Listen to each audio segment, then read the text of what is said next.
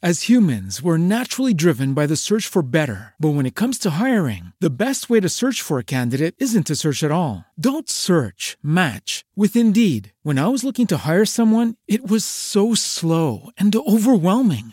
I wish I had used Indeed. If you need to hire, you need Indeed. Indeed is your matching and hiring platform with over 350 million global monthly visitors, according to Indeed data, and a matching engine that helps you find quality candidates fast. Ditch the busy work. Use Indeed for scheduling, screening, and messaging so you can connect with candidates faster. And Indeed doesn't just help you hire faster. 93% of employers agree Indeed delivers the highest quality matches compared to other job sites, according to a recent Indeed survey. And listeners of this show will get a $75 sponsored job credit to get your jobs more visibility at Indeed.com slash podcast. That's Indeed.com slash podcast. Terms and conditions apply. چای از شما قصه از من. سلام من بنفشه تاهریان هستم.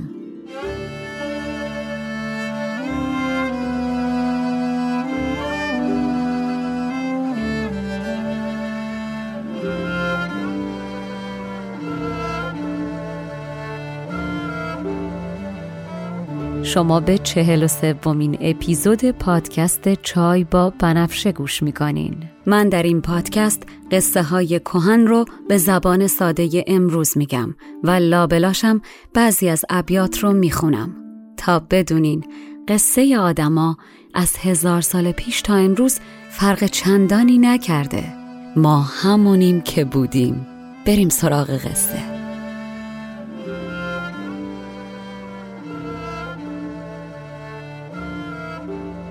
قبل از شروع این قسمت باید بگم بهتره یه قوری بزرگ چای دم کنین و بشنین یه گوشه عشق کنین که این قسمت خیلی جزئیات داره و به این شاخه و اون شاخه هم زیاد میپره. با یه دونه استکان چای کارمون را نمیافته. و اما چه قسمتی هم هست؟ شما در این قسمت و چند قسمت آینده گوشه های موسیقی میشنوین. بر اساس ردیف به روایت میرزا عبدالله که توسط کوروش بابایی آهنگساز پادکست با سازهای اود و چنگ و با استفاده از کامپیوتر و با سازهای مجازی اجرا شده.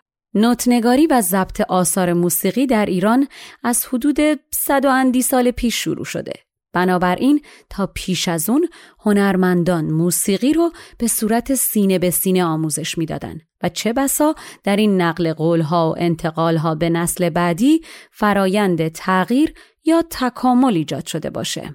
هرچند نام این گوشه هایی که در داستان میشنوین در ردیف امروز با روایت نظامی یکیه ولی احتمالش زیاده که لحن و موسیقیش تغییر پیدا کرده باشه و دقیقا اون چیزی که در دوران ساسانیان نواخته می شده نباشه. خب حالا دیگه بعد از این توضیح بریم سراغ قصه.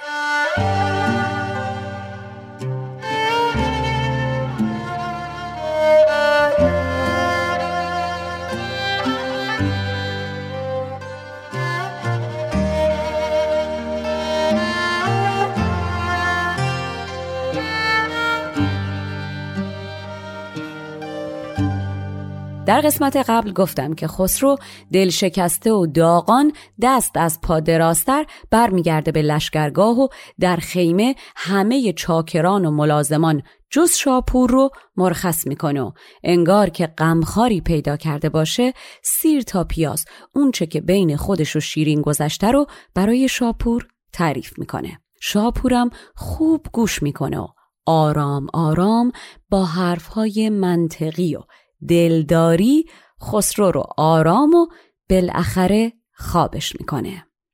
از اون طرف شیرین که بعد از رفتن خسرو در تاریکی و سردی اتاقش احساس می‌کنه خسرو رو برای همیشه از دست داده یهو دچار پنیکتک میشه و نفسش تنگ و دنیا به سرش ویران میشه و آرام و قرار از دست میده. در نتیجه بیمعطلی لباس غلامان به تن می‌کنه و میره سراغ اسبش گلگون و می‌زنه به جاده به دنبال خسرو و میره میره تا می‌رسه به خیمه خسرو شاپور رو می‌بینه که از خیمه داره خارج میشه. شیرین شاپور رو که از دیدنش شوکه شده یه گوشه می‌کشه و داستان رو از اول تعریف می‌کنه تهشم میگه شاپور. ازت دو تا خواهش دارم و لطفا اگر میشه نه نگو. و شیرین مهلت نمیده. شاپور دهن بازمانده از تعجبش رو ببنده و میگه درخواست اولم اینه. موسیقی خسرو رو رام و آرام می‌کنه. می‌خوام وقتی خسرو از خواب بیدار شد ترتیبی بدی و مجلس موسیقی و طربی بپا کنی و من رو در گوشه ای از خیمه خسرو جایی که اون نتونه منو ببینه اما من بتونم روی ماه و جمال جان نوازش رو ببینم جا بدی. می‌خوام دل سیر نگاش کنم شاپور. می‌خوام روی ماهشو وقتی که سرخوشه ببینم. و خواسته دومم اینه که می‌خوام حواست باشه. اگر اتفاقی افتاد و خسرو منو دید و کارمون به جایی رسید که من راهی برای گریز نداشتم تو بیمعطلی به یاد خسرو بیاری. که باید از من خواستگاری و کاوین مقرر کنه شاپور من دیگه توان نگفتن بهش رو ندارم و اما براتون بگم کابین یا کاوین مهر زنان و مبلغ یا هدایایی بوده که موقع عقد مقرر می‌کردن. آین خواستگاری یا خواستاری در ایران باستان و در آین زرتشت شامل خواستگاری، نامزدی و گواهگیریه. این آین ها بنابر سلسله از آداب و رسوم صورت می گیرن که از آغاز پیدایش دین زرتشت تا به امروز تقریبا تغییری نکردن و هنوز هم در میان زرتشتیان و کم و بیش در بین ایرانیان متداوله. بر اساس اوستا دختر باید همسر آیندهش و خودش با بررسی خرد خودش برگزینه و پدر نباید دختر رو مجبور به پذیرش همسری کنه که براش تعیین کردن. دستیار موبد در جشن خواستگاری شرکت می‌کرده و با صدای بلند از عروس میپرسیده که آیا به این وصلت راضی هست یا نه. و بعد از جواب مثبت کاوین یا کابین تعیین و به عنوان هدیه برای عروس فرستاده می شده. البته خواستگاری های سیاسی هم داشتیم مثل ازدواج خسرو و مریم. اما نکته قشنگ اینه که ما در شاهنامه با زنانی آشنا میشیم که همسرانشون خودشون انتخاب می‌کنن. مثل تهمینه، منیژه، رودابه، کتایون و همین شیرین خانم خودمون.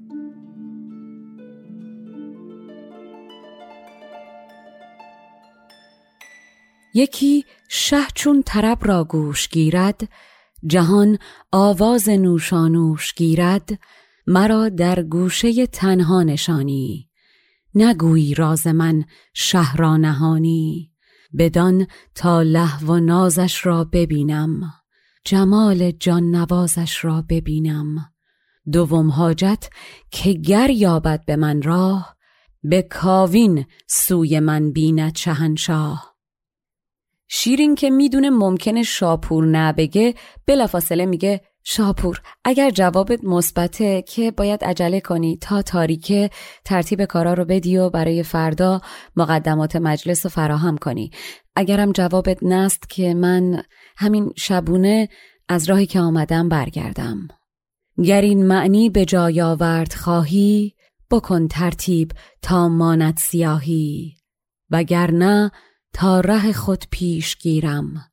سر خیش و سرای خیش گیرم. مهندس که بالاخره آب دهنش رو قورت میده با خوشحالی به شیرین میگه قبوله. و صد جورم سوگند و قسم می‌خوره که یک کلمه از نقش کوتاهی نکنه و در تمام مسیر حواسش به شیرین باشه و نظر احدی از حضورش بویی ببره. بعد از اون شاپور با شیرین را میفتن و میرن گلگون و کنار شبدیز میبندن که حیوان استراحت کنه و بعد شاپور شیرین رو با همون عزت و احترامی که برای خسرو قائله می‌بره سمت خرگاه خیمه لاکچری و یه خوابه و گوهرنشان که خسرو داشته.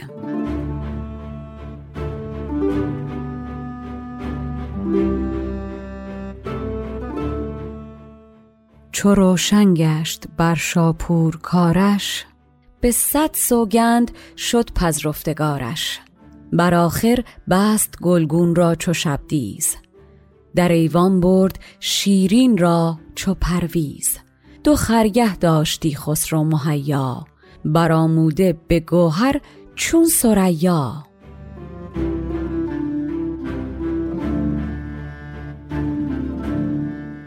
این چادر از دو خیمه که به هم راه داشتن ساخته شده بوده. خیمه بزرگ سالن پذیرایی بوده. جایی که باده می نوشیدن و ساقیا و نوازندگان و غلامان همه در خدمت شاه و رفقا بودن. و خیمه دوم برای این بوده که قبله عالم آخر شب که خسته و مست و مدهوشه دیگه از خیمه خارج نشو. از همون پشت بره اون تو بخوابه. یا هر کار دیگه ای که دور از چشم دیگران دلش می‌خواد بکنه. یکی ظاهر ز بهر باده خوردن یکی پنهان ز بهر خواب کردن. استاد نقاش باشی دست شیرین و می‌گیره و می‌بره به قسمت خوابگاه خیمه و شیرین که جاگیر میشه شاپور خیالش راحت خودش از خیمه بیرون میاد و در خیمه رو میبند و میره به سمت خیمه خسرو. نه امشب شب شاپور تفلی سهر ندارد. پریرخ را به سان پاره نور سوی آن خوابگه آورد شاپور. گرفتش دست و بنشاندش بران دست. برون آمد در خرگه فرو بست. شاپور با دلی روشن میاد به خیمه خسرو که ببینه اگر چیزی احتیاج داره در خدمت و بر سر بالینش باشه. شروع می‌کنه مثل پروانه دور بالین خسرو میگرد و شمها رو روشن می‌کنه و همینجور داشته فکر می‌کرده فردا چه برنامه تربی برپا کنه که ناگهان خسرو با روی برافروخته از خواب میپره. به بالین شه آمد دل گشاده به خدمت کردن شه دل نهاده زمانی توف می‌زد گرد گلشن. زمانی شم را می کرد روشن. ز خواب خوش درآمد ناگهان شاه. جبین افروخته چون بر فلک ماه. خسرو تا چشم باز می‌کنه و چشمش به شاپور میافته دلش گرم میشه و میگه زنده باشی شاپور که چه خواب خوبی می‌دیدم. دیدم در باقی که نه سر و نه تهش معلوم بود با چراغی روشن در دستم مثل ماه برای خودم سبک میچرخیدم. به نظر تعبیرش چیه؟ ستایش کرد بر شاپور بسیار که ای من خفته و بختم تو بیدار. به اقبال تو خوابی خوب دیدم که از آن شادی به گردون سر کشیدم. چنان دیدم که اندر پهن باغی به دست آوردمی روشن چراغی. چراغم را به نور شمع و محتاب بکن تعبیر تا چون باشد این خواب. و اما خسرو خواب رو که تعریف می‌کنه به تعبیرش زبان بکشاد شاپور که چشمت روشنی یابد بدان نور. روز آرد خدای این تیر شب را. بگیری در کنار آن نوش لب را. شاپور خواب رو که تعبیر می‌کنه با خودش میگه دیگه فرصت از این بهتر پیدا نمیشه. زرنگ زود میگه به به بدین مژده بیا تا باده نوشیم. زمین را کیمیای لعل پوشیم. بیاراییم فردا مجلسی نو. به باده سال خورد و نرگسی نو شاپور سرخوش میگه خیر باشه این خواب. فردا شراب کهنه می نوشیم و بر زمین می ریزیم چنان که زمین از شراب قرمز بشه. خسرو صبح که خورشید مثل چشمه نور از مشرق در بیاد و آب دریاها رو دیوانه و پایین و بالا و بخار کنه و عالم رو مثل دریا به تلاطم بندازه و تصویر نور سفید خورشید در آب مثل دونه های کافور انعکاس پیدا کنه در جام شراب هامون عطر کافور میریزیم که خوش عطر و آرام بخشه و بیوقفه می نوشیم تا شراب زورقی باشه که بتونیم باهاش از این دریای پرحادثه و غم بگریزیم.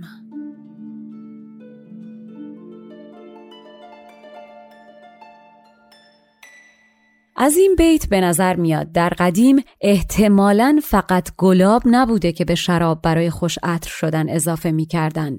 گویا کافور هم اضافه می‌کردن. ضمنا باید بگم شراب که درش باز میشه دیگه نمیشه خیلی نگهش داشت. چون اکسیده میشه و باید دور ریخته بشه. در قدیم رسمی بوده که شراب اضافه رو که نمی‌خواستن بخورن و نمی‌تونستن نگرش دارن برای شادی روح رفتگان میریختن روی زمین.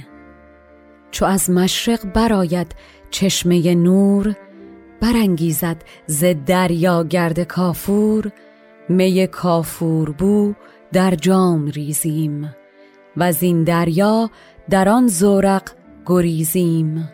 شاپور حرفش تموم نشده رخ شاه از طرب چون لاله بشکافت چون نرگس در نشاط این سخن خفت.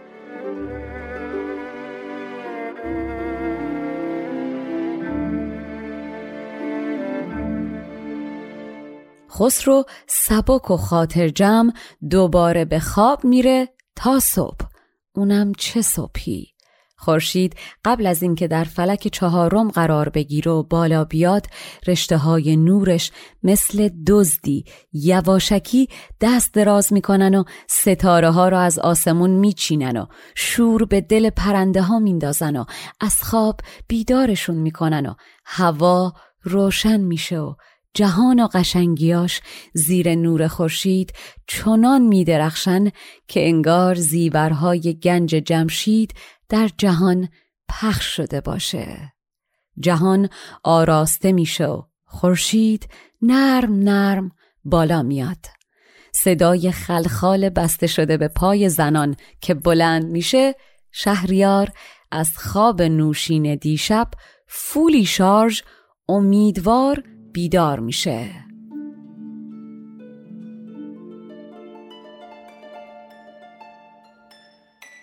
و اما گنج جمشید. گنج جمشید بزرگترین گنج شاهنامه است. خزانه و پشتوانه ملی به حساب می آمده که سالها بعد هم دیگران بهش دست نمی زدن. تا بهرام. بهرام اما میاد هفت گروه و طبقه از آدمهای نیازمند رو تعریف می‌کنه که این گنج بینشون تقسیم بشه. البته همونطور که می‌دونین خود جمشید استور است و خب معلوم نیست این گنج واقعا وجود داشته یا نه. سهرگه چون روان شد مهد خورشید جهان پوشید زیورهای جمشید. برآمد دزدی از مشرق سبکده است عروس صبح را زیور به هم بست.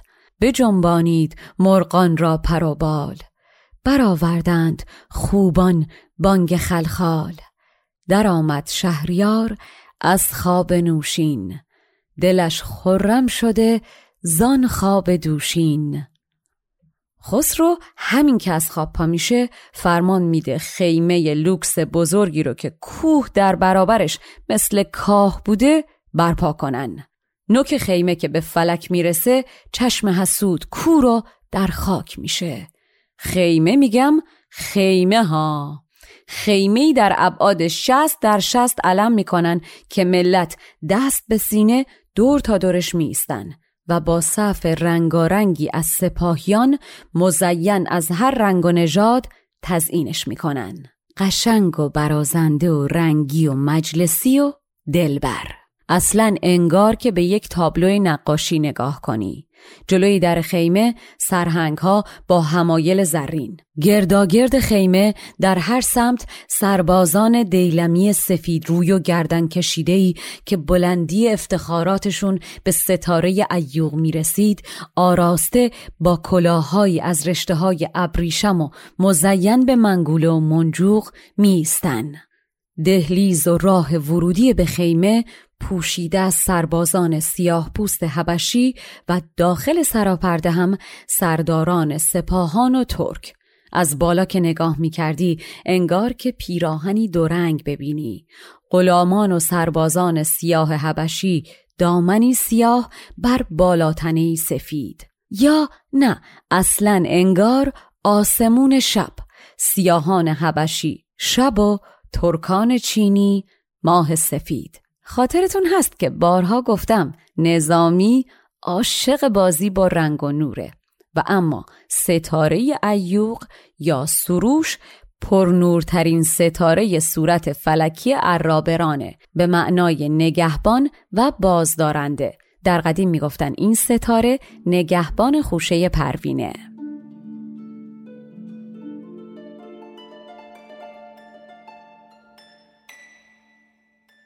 زنو فرمود بستن بارگاهی که با او بود کوهی کم زکاهی برآمد نوبتی را سر بر افلاک.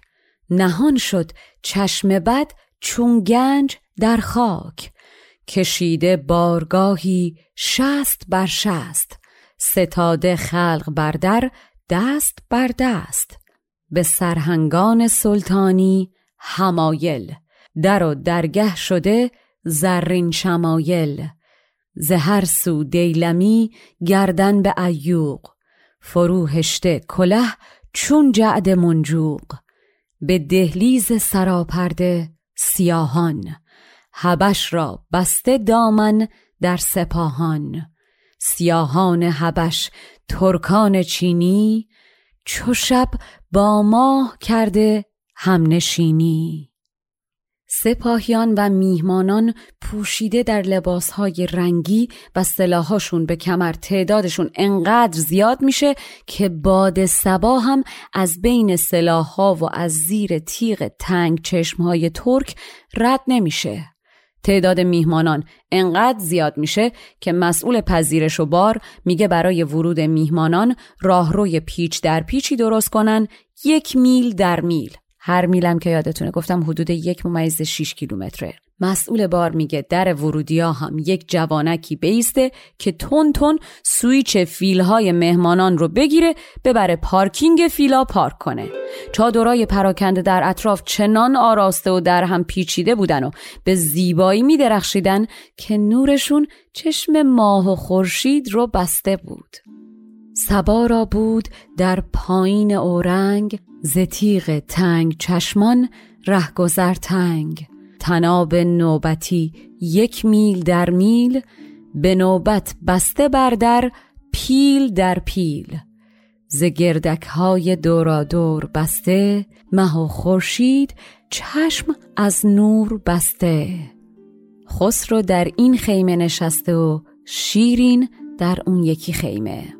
در خیمه خسرو سفره زربافت و شاهانه پهن می‌کنن که اگر باد هم از روی این سفره زربافت میگذشت دست خالی نمی‌رفت و با خودش گنجی از گرد طلا می برد. هزار نام خدا انگار خود این باد همون گنج بادآورد باشه. در این گردک نشسته خسرو چین در آن دیگر فتاده شور شیرین بساتی شاهوار افکنده زربفت که گنجی برد هر بادی کزو رفت. ز خاکش باد را گنج روان بود مگر خود گنج باد آورد آن بود. مسئول جمعآوری مهمانها و سالار بار انتخابی همدمان و رفقای خسرو و ضمناً ندیمانی از جامعه ادیبان و شعرا رو به داخل هدایت می‌کنه و نامحرمان رو همون پشت در بیرون خیمه نگه میداره. در خیمه هم دستور داده میشه که جز غلامان خانزاد که در سرای خسرو خدمت می‌کنن و آداب حضور در این جمعها رو یاد گرفته و هوشیار هستن بقیه غلام ها خارج بشن.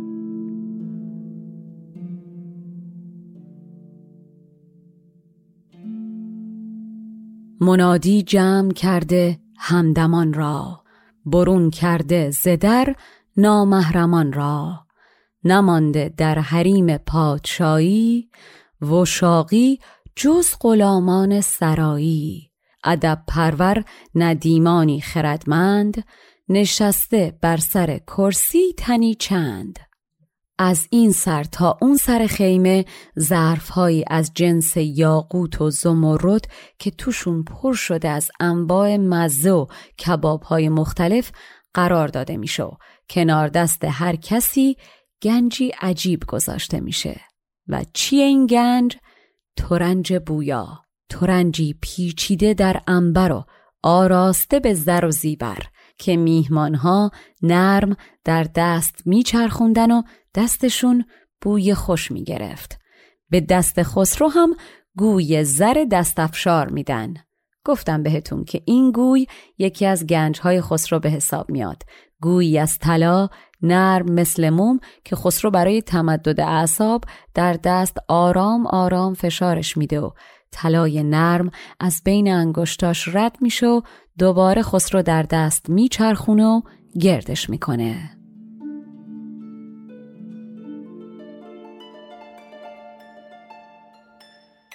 نهاده توده توده بر کرانها ز یاقوت و زمرد نقلدانها. به دست هر کسی بر طرف گنجی مکلل کرده از انبر ترنجی. ملک را زر دستافشار در مشت که از افشردن برون می‌شد از انگشت. ساقی ها در مجلس میگردن و جامها رو لب به لب پر می‌کنن و مطربان نغمه ساز می‌کنن تا باربد بیاد و بربت در دست بگیره و یک جمله بخونه تا جهان و فلک جلوش به خط بشن و سر کیسه مردان باز و دلشون نرم بشه و یک زخمه بر ساز بزنه تا زخم دلها رو شفا بده. نوای اود از دل باربد برمیاد و لاجرم بالاتر از بانگ داوود بر دل میشینه. نوای ساز باربد دم ایساست که شفا میده. ساز باربد دلها رو عین اود میسوزونه و صدای آوازش مرغ شباویز رو که هرگز خواب نداره خواب می‌کنه. باربد ساز که می‌زنه جهان بهش گوش می‌کنه.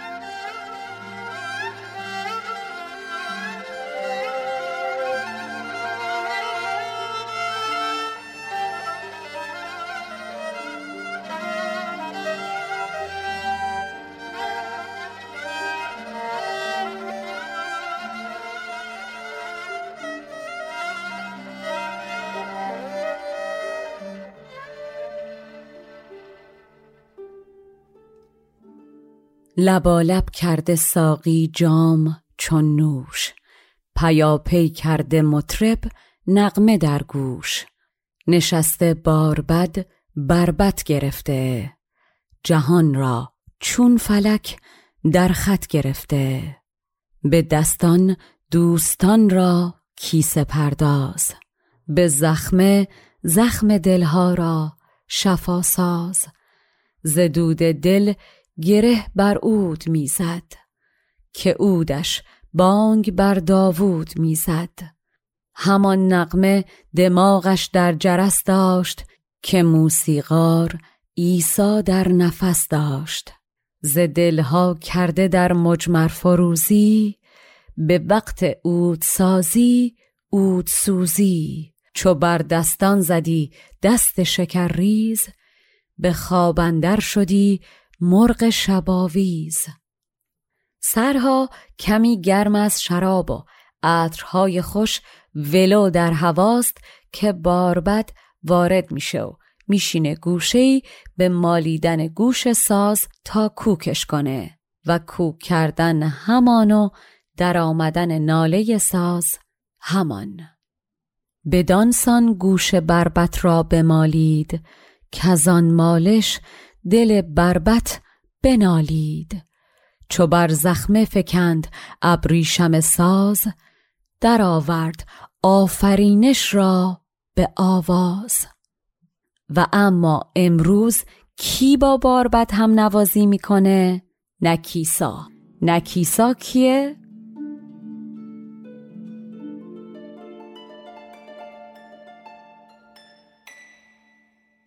و اما نکیسا نکیسا نگیسا یا نگینسا نام مردی بوده. بله. مردی موسیقیدان چنگ نواز و خواننده که در دربار خسرو پرویز بهش لقب چنگی خسرو پرویز میدن نکیسا اولین کسی بوده که رسم تقطیع یعنی برابر کردن لحن با آواز رو در موسیقی وضع می‌کنه. یعنی شعر مناسب با حال و احوال و احساس موسیقی انتخاب می‌کنه اگر یادتون باشه قبلا گفتم که آهنگ های منصوب به باربد شامل هفت خسروانی، سی لحن و 360 دستان بوده که با هفت روز هفته سی روز ماه و 360 روز سال مطابق بوده هر برنامه موسیقی شامل یک خسروانی، یک لحن و یک دستان بوده. در بعضی جاها گفته میشه که نکیسا در اختراع هفت خسروانی با باربد همکاری داشتن. موسیقی در دوران ساسانیان به خصوص بهرام گور و خسرو به اوج شکوفایی و رونق می‌رسه. در همین دوران موسیقیدانهای بسیاری به نامهای رامتین، بامشاد و سرکش به استادان بزرگی در موسیقی تبدیل شدن و اثرگذاریشون از زمانه خودشون فراتر رفت. باربد و نکیسا دستگاه موسیقی ایرانی رو بسیار تحت تأثیر قرار دادن و بهش کمک کردند. گفته شده که یک بار نکیسا ترانه ای سروده که شنوندگان چنان متأثر شدن که یا بیهوش شدن یا جامعه های خودشون را دریدن. نام این ترانه یا لحن جامعه دران گذاشته میشه. نکیسا مردی خاص و جاسنگین. به قول شیرازیا جا گرفته بوده الهان نکیسا چنان موزونن که سیاره زهره که خودش چنگ نوازه رو به سما و چرخ زدن دور زمین وامی داره. سیاره زهره نماد عشق و دلدادگی و معروف به سیاره نوازنده است و خداوند عشق صاحبشه. نکیسا در نواختن سه ساز استاد بوده. چنگ، رود و ارغنون.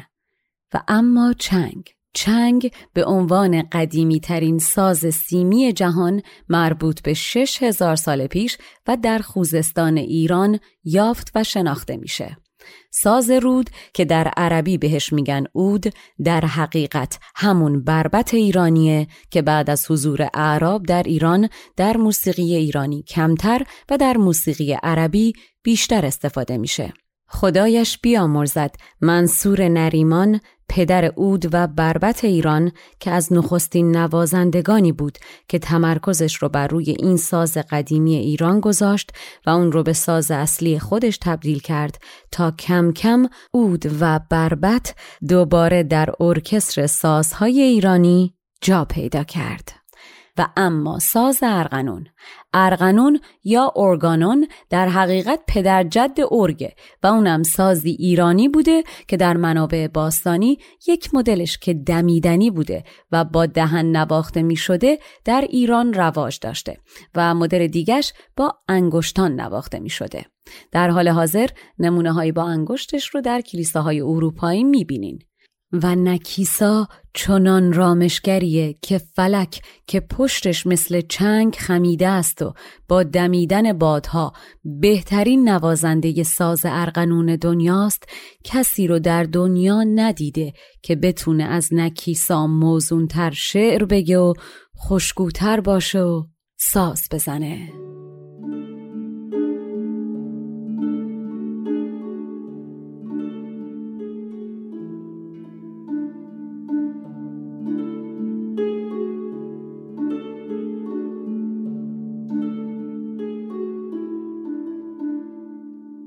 نکیسانام مردی بود چنگی.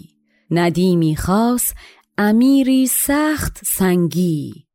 کزو خوشگوتری در لحن آواز ندید این چنگ پشت ارغنون ساز.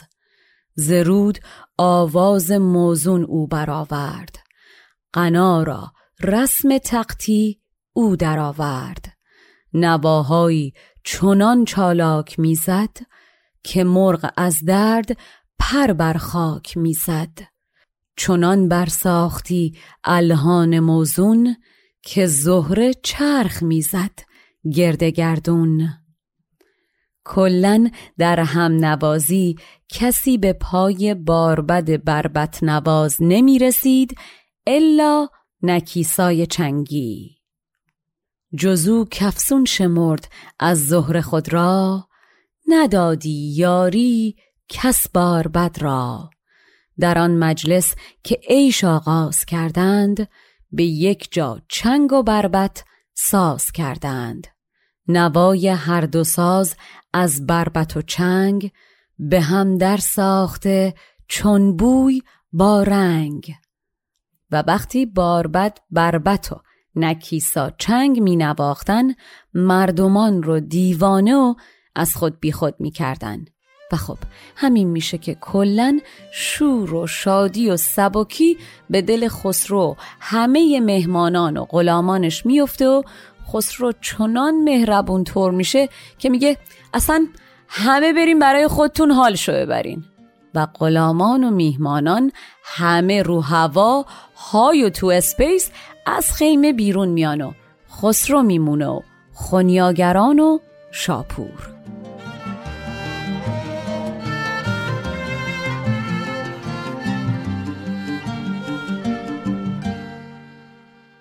ترنمشان خمار از گوش می برد.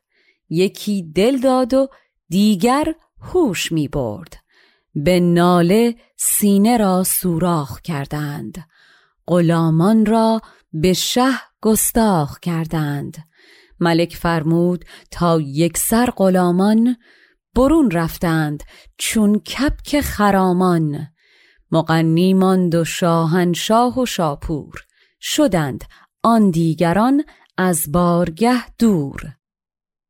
آهنگای قبلی خیلی شور و چرخش و سماع داشت اما حالا که جمع خلوتتر میشه باربد سازش رو عوض می‌کنه و با ساز ستای که ساز کوچیکی شبیه ستار بوده شروع می‌کنه به نباختن و نکیسا هم با چنگ و ساز ارغنون هوشیار همراهیش می‌کنه.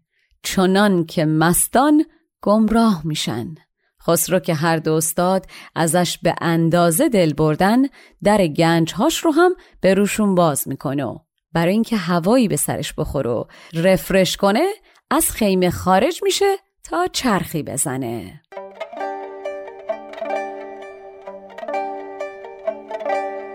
ستای باربد دستان همی زد.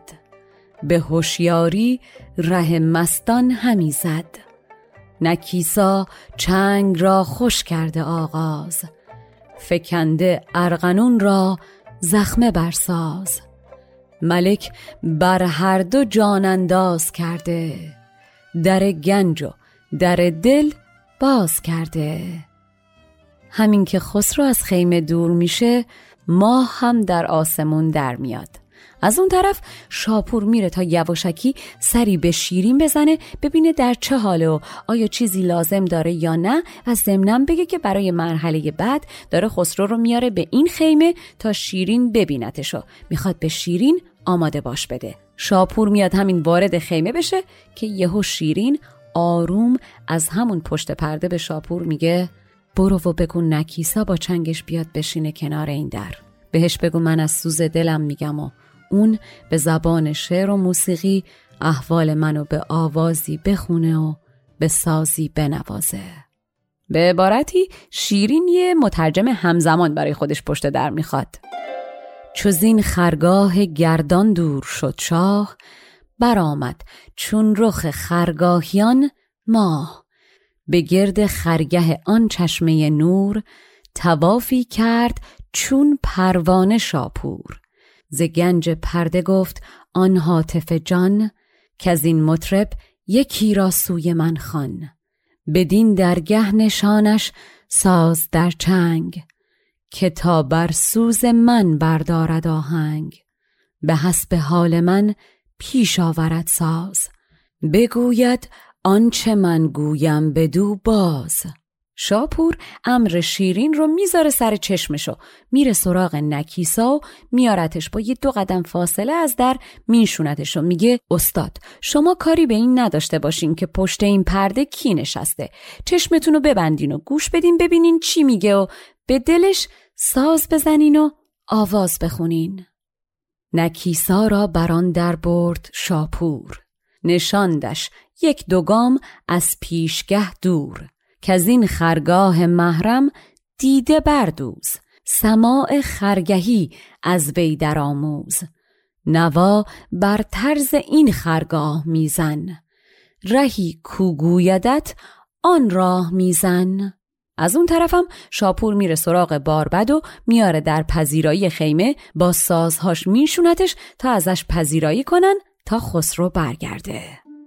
از این سو باربد چون بلبل مست. ز دیگر سو نکیسا چنگ در دست. در خیمه شمهای معطر میسوختن و نورشون بهشتی جادویی ساخته و عطر انبر در فضا پیچیده. انگشتان نوازندگان بر ابریشم سازها رقص و بازی می‌کنه و نوازندگان مشغول گرم کردن انگشتاشون بر سازن هر نوایی که نوازنده ها می نواختن دل آدم و نرم و نرم تر می‌کنه. چنگ انگار مردی و غزل زنی که گیسوش رو به تن چنگ بکشه. سیمهای ابریشم ساز زنی محرمن که گیسوش رو به حلقه انگشتان چنگ آویخته. فروغ شمهای انبرالود بهشتی بود از ذاتش باقی از دود. نوابازی کنان در پرده تنگ غزل گیسو کشان در دامن چنگ. به گوش چنگ در ابریشم ساز فکنده حلقه های محرم آواز. خسرو به خیمه برمیگرده و می‌بینه نوازندگان مشغول گرم کردنن. ملک دل داده تا مطرب چه سازد؟ کدامین راه و دستان را نوازد؟ شیرین از پشت پرده به نکیسا میگه می‌خوام از غمم با تو بگم و تو هرچی گفتم به زبان شعر و آواز موسیقی کن و بخوان. و نکیسا در جواب میگه غمت نباشه. بگو. حرفهایی هست که شیرین به خسرو نگفته. تمام مدت مذاکراتشون در چادر شیرین تا می‌تونسته جنگیده. در ظاهر قوی بوده و سخت و مدعی اما تو دلش آشوب دیگه ای برپا بوده. شیرین در قصر که تنها میشه می‌فهمه نتونسته یک بار هم به روی خسرو بخنده. از ذوق دیدنش بغلش نکرده نازش نکرده. بوش نکرده نبوسیدتش بهش نگفته چقدر دلش تنگ شده چقدر دوستش داره قربونش نرفته. عاشق جماعت باید بتونه قربون معشوقش بره از فرق سر تا نوک پا. شیرین هیچ کدوم از این کارا رو نکرده. بس که یا دلخور بوده یا ترسیده بوده خسرو رو از دست بده یا خسرو پررو بشه. شیرین اما حالا می‌خواد نکیسا از زبانش هرچی که نگفته بگه. نگار خرگهی با مطرب خیش غم دل گفت کین برگو میندیش. نکیسا هم بعد از شنیدن حرفهای شیرین غزلی میگه در پرده راست و دست می‌بره به چنگ.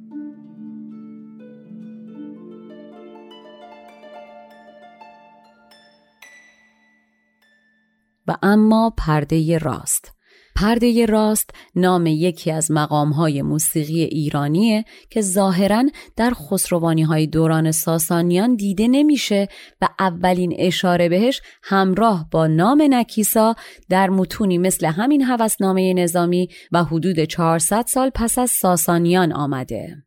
نکیسا بر طریقی کان سنم خواست فرو گفت این غزل در پرده راست و نکیسا می‌خونه. مخسب ای دیده دولت زمانی مگر کس خوشدلی یابی نشانی؟ برای از کوه صبر ای صبح امید دلم را چشم روشن کن به خورشید. بخت با من روزکی چند کلیدی خواه و بگشای از من این بند. ز سر بیرون کن ای طالع گرانی. رها کن تا توانی ناتوانی. به ایاری برار ای دوست دستی. برافکن لشکر غم را شکستی. جگر در تاب و دل در موج خون است. گراری رحمتی وقتش کنون است. نزین افتاده تر یا بی ضعیفی نزین بیچاره تر یا بی حریفی. خشم و عصبانیتی دیگه در شیرین نیست.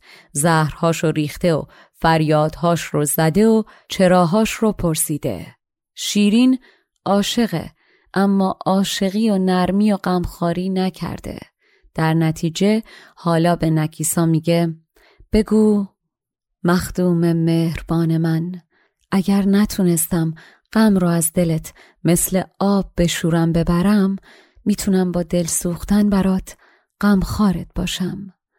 اگر شایسته کنیزی و آب ریختن روی دستت نیستم برای کبابت می‌تونم آتش درست کنم. اگر ساقیت نیستم که بتونه شربت گلاب به دستت بده به جاش در فقایی رو که بلدم باز کنم. این کمترین خدمت که از دستم برمیاد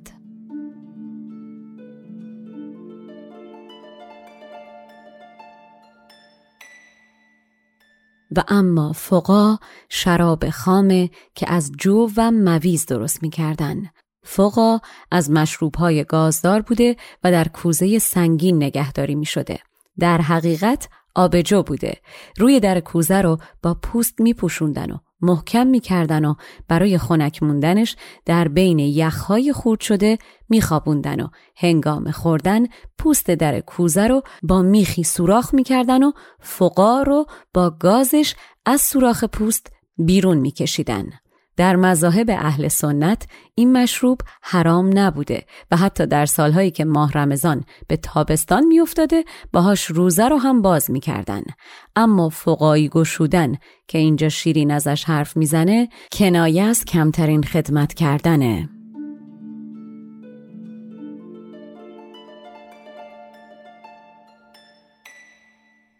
شیرین ادامه میده و میگه اگر خیاطی و گلدوزی نمی‌دونم می‌تونم پشت سرت اسفند دود کنم و دعا کنم که چشم نخوری.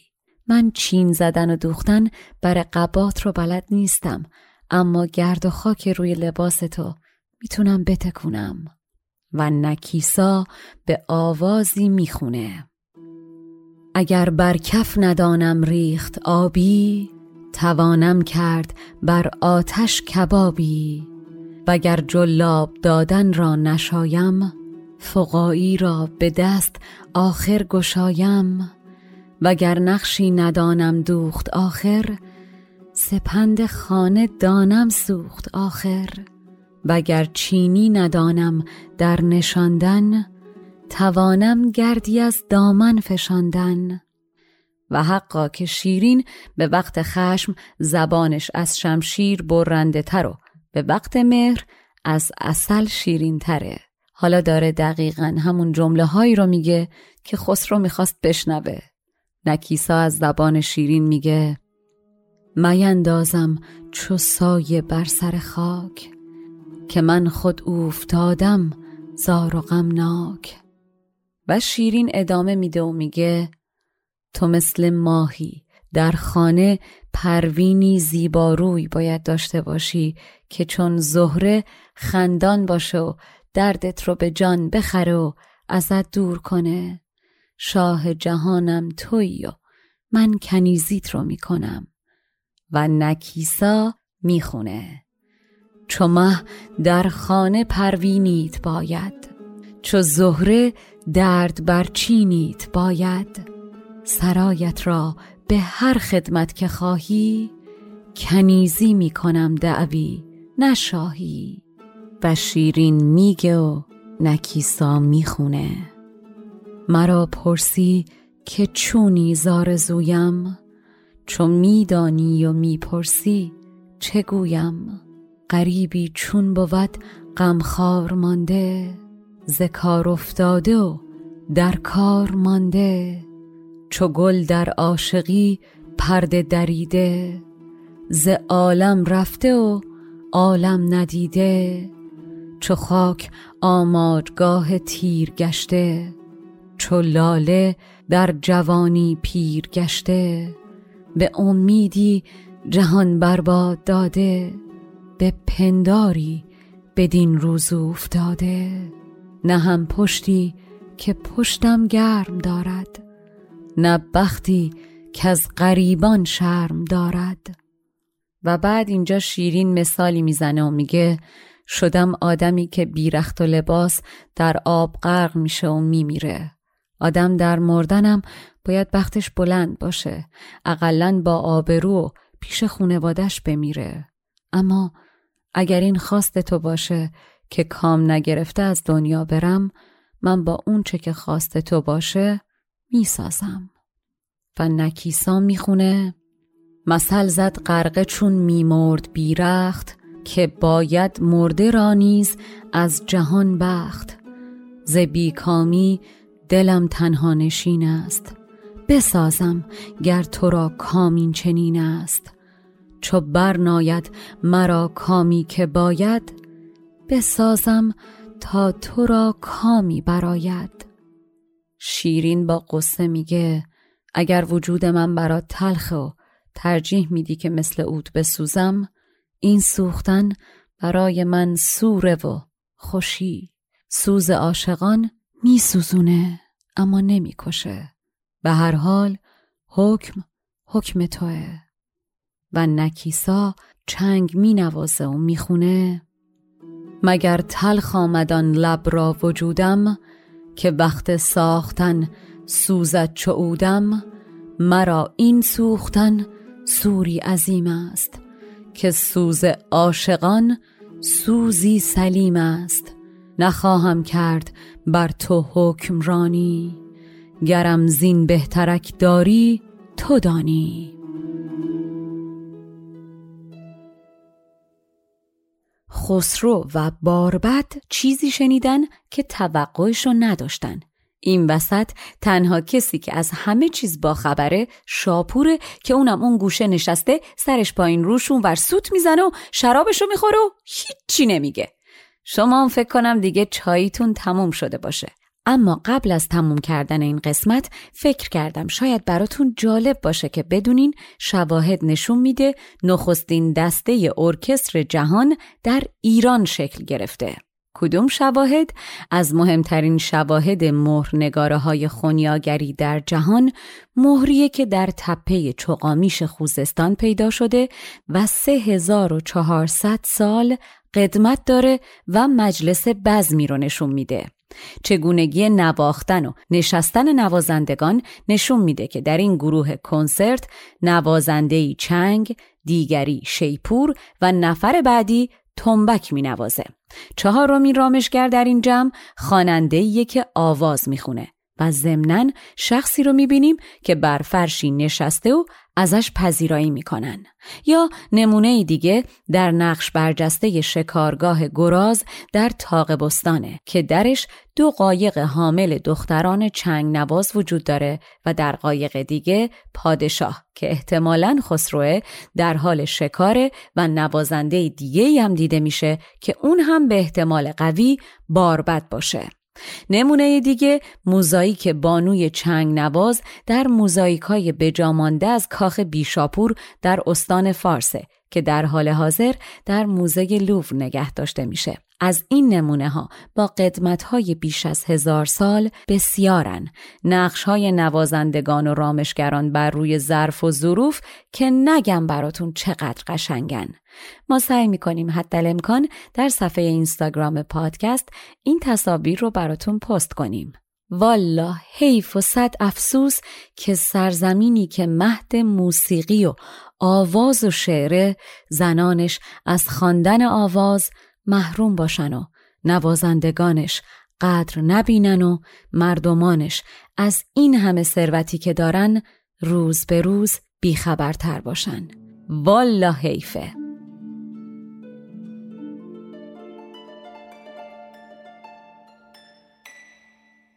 این چایی که با من خوردین نوش جونتون.